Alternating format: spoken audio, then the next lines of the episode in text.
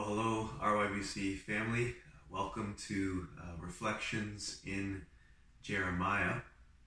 I believe this is our, our fifth reflection. Um, I hope you've been encouraged and blessed by it as I've been able to just go through Jeremiah, and it's been really encouraging to my own soul. So I hope it would be encouraging to your soul as well. Um, last week we we looked at Jeremiah chapter three fifteen, where God promises that that as he seeks to restore Israel, he's going to raise up shepherds after his own heart who, who will feed uh, his people with knowledge and understanding. This is uh, part of God's kindness towards his people, despite the fact that they have forsaken him and have rebelled against him. But he's, he's promising that he's going to do this. He's going to raise up these, these worthy shepherds to care for his people. Well, this week we're going to look at um, one line in chapter 4, but it's also, uh, this one line is repeated also twice in chapter 5. So if you look at chapter 4, so as we saw, um, chapter 3, uh, basically God's calling Israel, faithless Israel, uh, to repentance. And then you come to chapter 4, and there's this warning from God that disaster is coming from the north.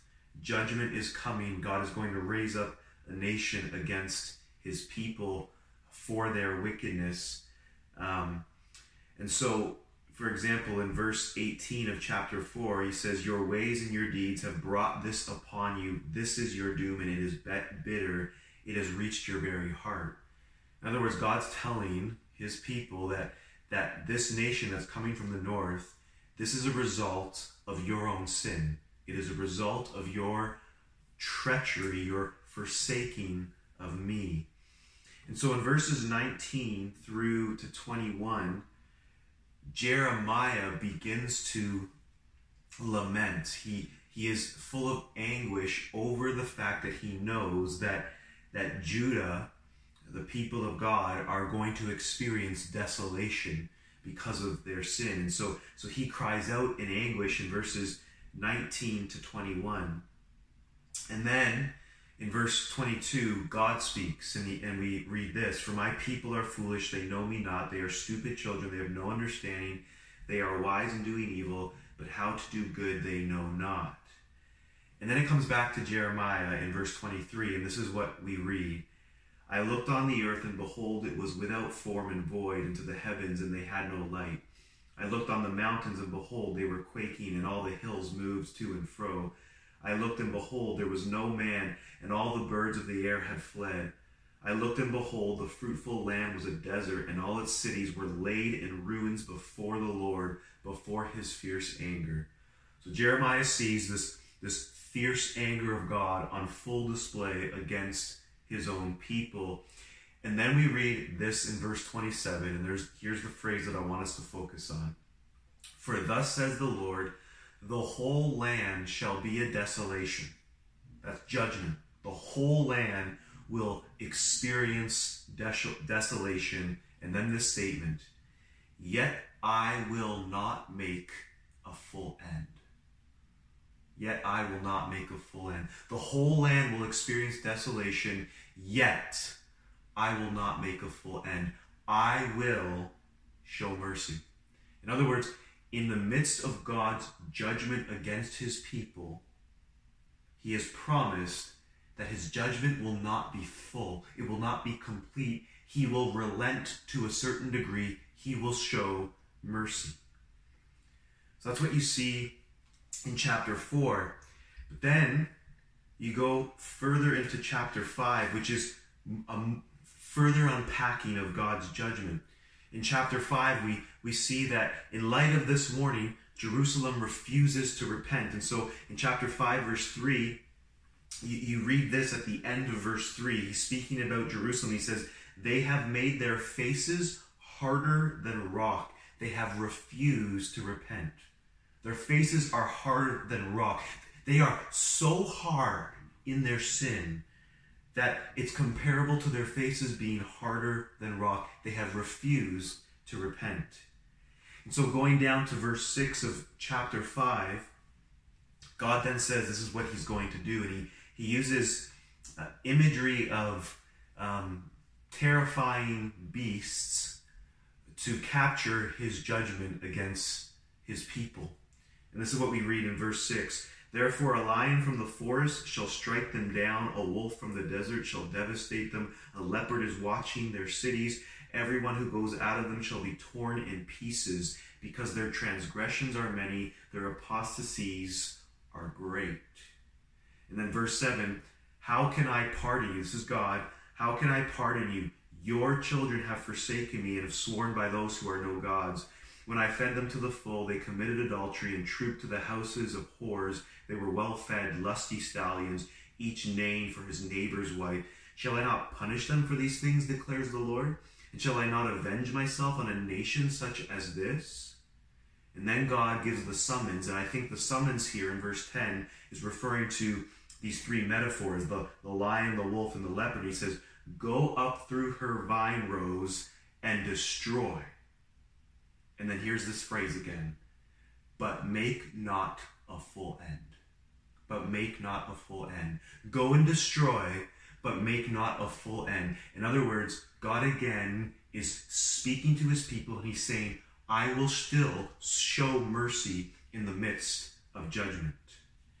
And then you go further down into chapter 5, and in basically verses uh, 14 through 16, or 14 through 17, we see God speak again to his people, and he's saying he's going to raise up a nation. And of course, this is the nation of Babylon. This is what we this is what we read. Therefore, thus says the Lord, the God of hosts, because you have spoken this word, behold, I am making my words in your mouth a fire, and this people wood, and the fire shall consume them. Behold, I am bringing against you a nation from afar, O house of Israel, declares the Lord. It is an enduring nation, it is an ancient nation, a nation whose language you do not know, nor can you understand what they say.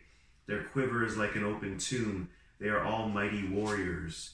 They shall eat up your harvest and your food, they shall eat up your sons and your daughters. They shall eat up your flocks and your herds. They shall eat up your vines and your fig trees, your fortified cities in which you trust they shall beat down with the sword. Fierce, horrifying judgment that is coming to God's people through this nation. But then verse 18 says this But even in those days, declares the Lord, I will not make a full end of you. So, intense judgment, righteous indignation against God's people for their sin and yet, in the midst of that, God says, But even in those days, I will not make a full end of you. So, in the midst of judgment, you see this hint, so to speak, of, of mercy. Judgment and mercy go hand in hand. Judgment is coming, but God also shows mercy to his people. Now, it's interesting if you read all of Scripture from Genesis all the way to Revelation, you actually find this theme everywhere. Judgment and mercy going hand in hand. God will judge, but he will also show mercy. And it's and it's so connected, they're so intertwined. You know, there's this false idea that is in many uh, circles today that the Old Testament is um, a portrayal of the God of judgment, and the New Testament is a, a portrayal of the God of love and mercy. But that's just not accurate at all. When you read the Bible, it is very clear that the God of the Old Testament is the same God of the New Testament, and the God of the Old Testament and the New Testament is a God who judges and is a God who shows mercy. Both the Old Testament and the New Testament portray God as one who judges against sin and one who shows mercy simultaneously. Um, so, you know, just take, for example, if uh, let's just look at the very beginning of the Bible. you think of Genesis, and there's three stories at the very beginning where you see God's judgment and God's mercy. So, for example, in Genesis 3:15, where where Adam and Eve sin, or Genesis 3, sorry, where Adam and Eve sin against God, they're they're tempted by the serpent, the serpent, and they rebel against God. And God makes these judgments against the serpent, against the woman, and against Adam. But in the midst of the judgment, in the midst of his curses upon them, he also shows mercy. We have Genesis chapter 3, 15, where, where God says to the serpent specifically, I will put enmity between you and the woman, and between your offspring and her offspring. He shall bruise your head, and you shall bruise his heel. So, despite the fact that Eve, this woman, sinned against God, God has made a declaration that despite she has despite the fact that she's rebelled, there is a seed that will come from this woman who will crush the head of the serpent. That's God's mercy.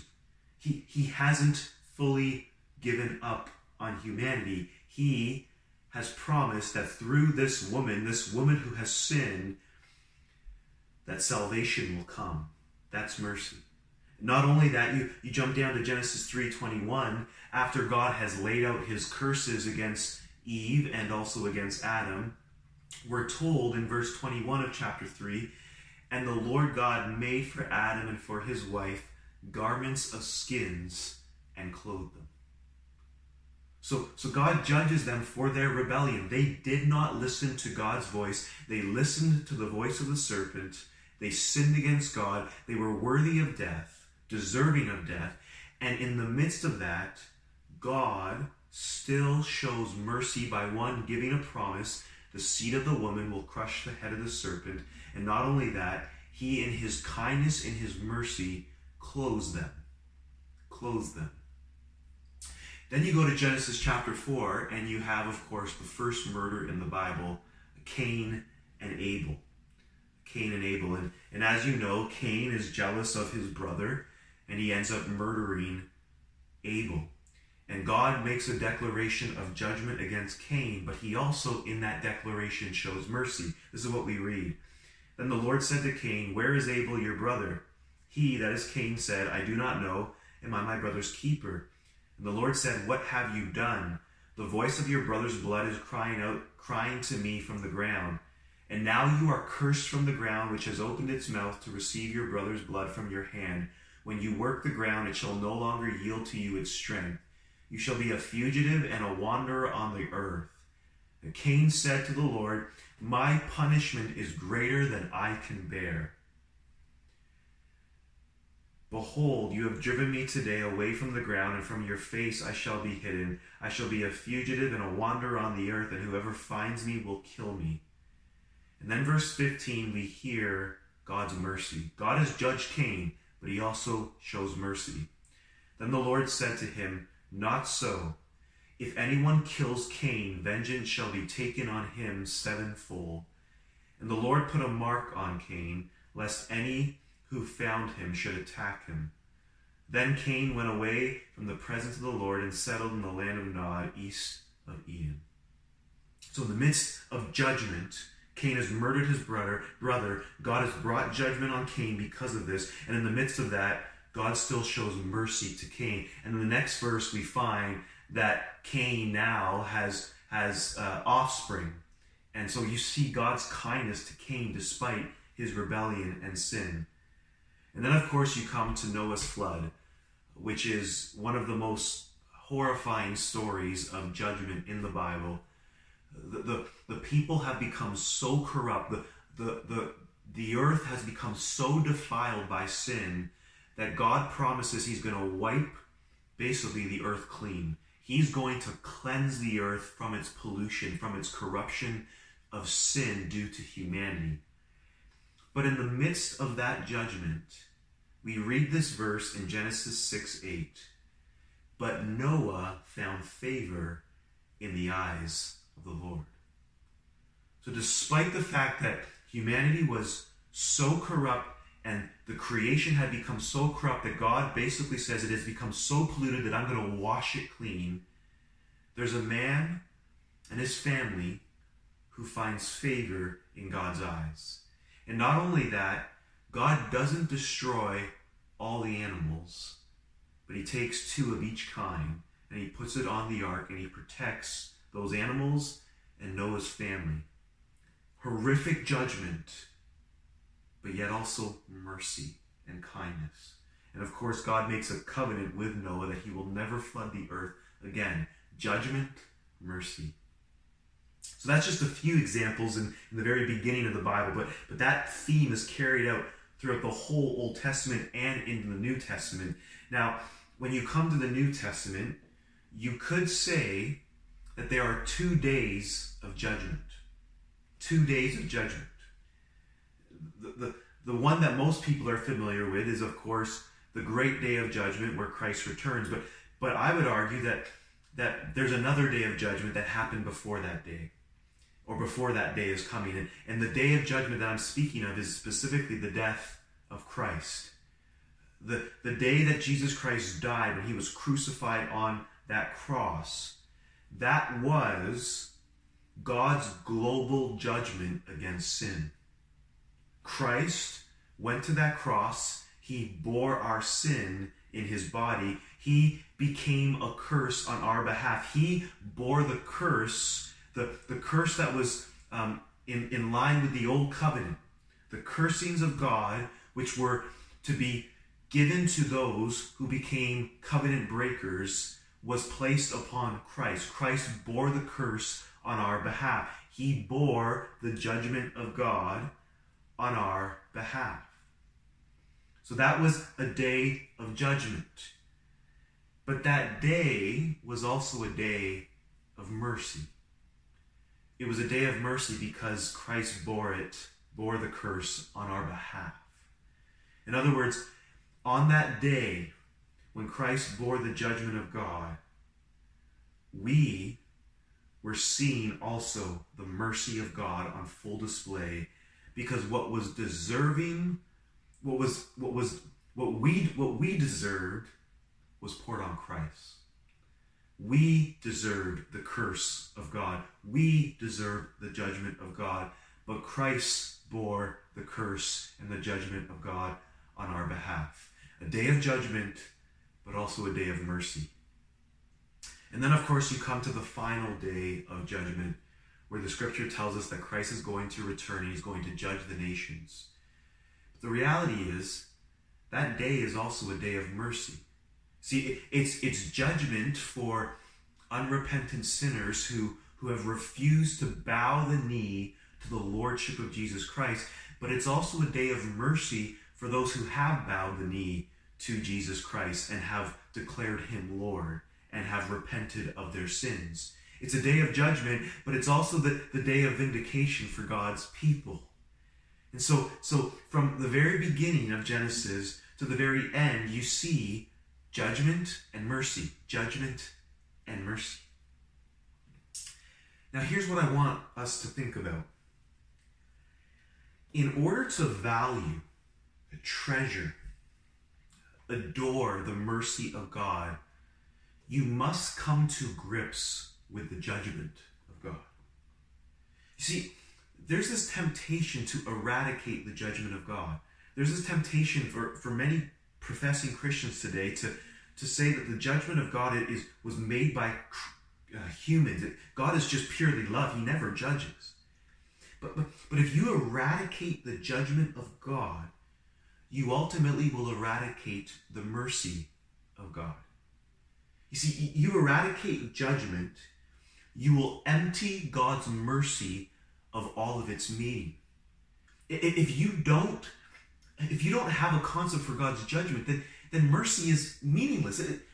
Mercy is the idea that, that you're not getting what you deserve we deserve judgment. We deserve to be punished for our sins. But God says, I'm going to show you mercy. I'm going to relent. If you don't have judgment, you there's no category for the idea of mercy. And so in in in eradicating the judgment of God, you ultimately weaken the, the incredible doctrine of the mercy of God towards sinners. See, all I want to do from this reflection is to exhort you that is to exhort you to, to ponder God's judgment towards you as a sinner and ponder God's mercy towards you because of Christ. And allow that to so stir your soul that you might marvel at God's mercy, that you might worship God for his mercy towards you. For this is who God is. He's a merciful God. Remember what, what God declared to Moses in Exodus, Exodus 34, verse 6? He, he says, I'm going to declare to you my name. And this is what he says his name is. The, the Lord passed before him and proclaimed, The Lord, the Lord, a God merciful and gracious, slow to anger, and abounding in steadfast love and faithfulness. This is who the God of the Scriptures is. He is a God who is full of mercy, faithfulness, steadfast love, and he abounds in forgiveness. But hear this He will not let the guilty go unpunished. He will still judge sin. And Christ was the one who bore the judgment of God so that we might be recipients of God's mercy. I pray that that would cause you to marvel and worship the God who saved you. Let's pray. Father, we thank you for your scriptures.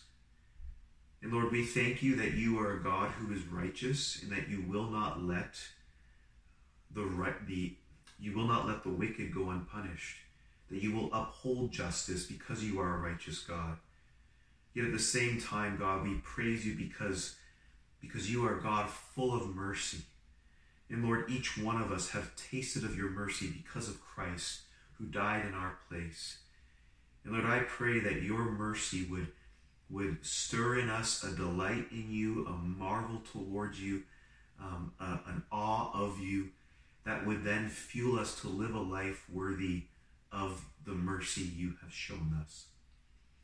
We pray this, Lord, in the precious name of Jesus. Amen. Well, church, thanks for following along. Um, I pray that this would uh, bless you and encourage you. And I pray that you would continue to walk in the mercy of the Lord. God bless. Bye.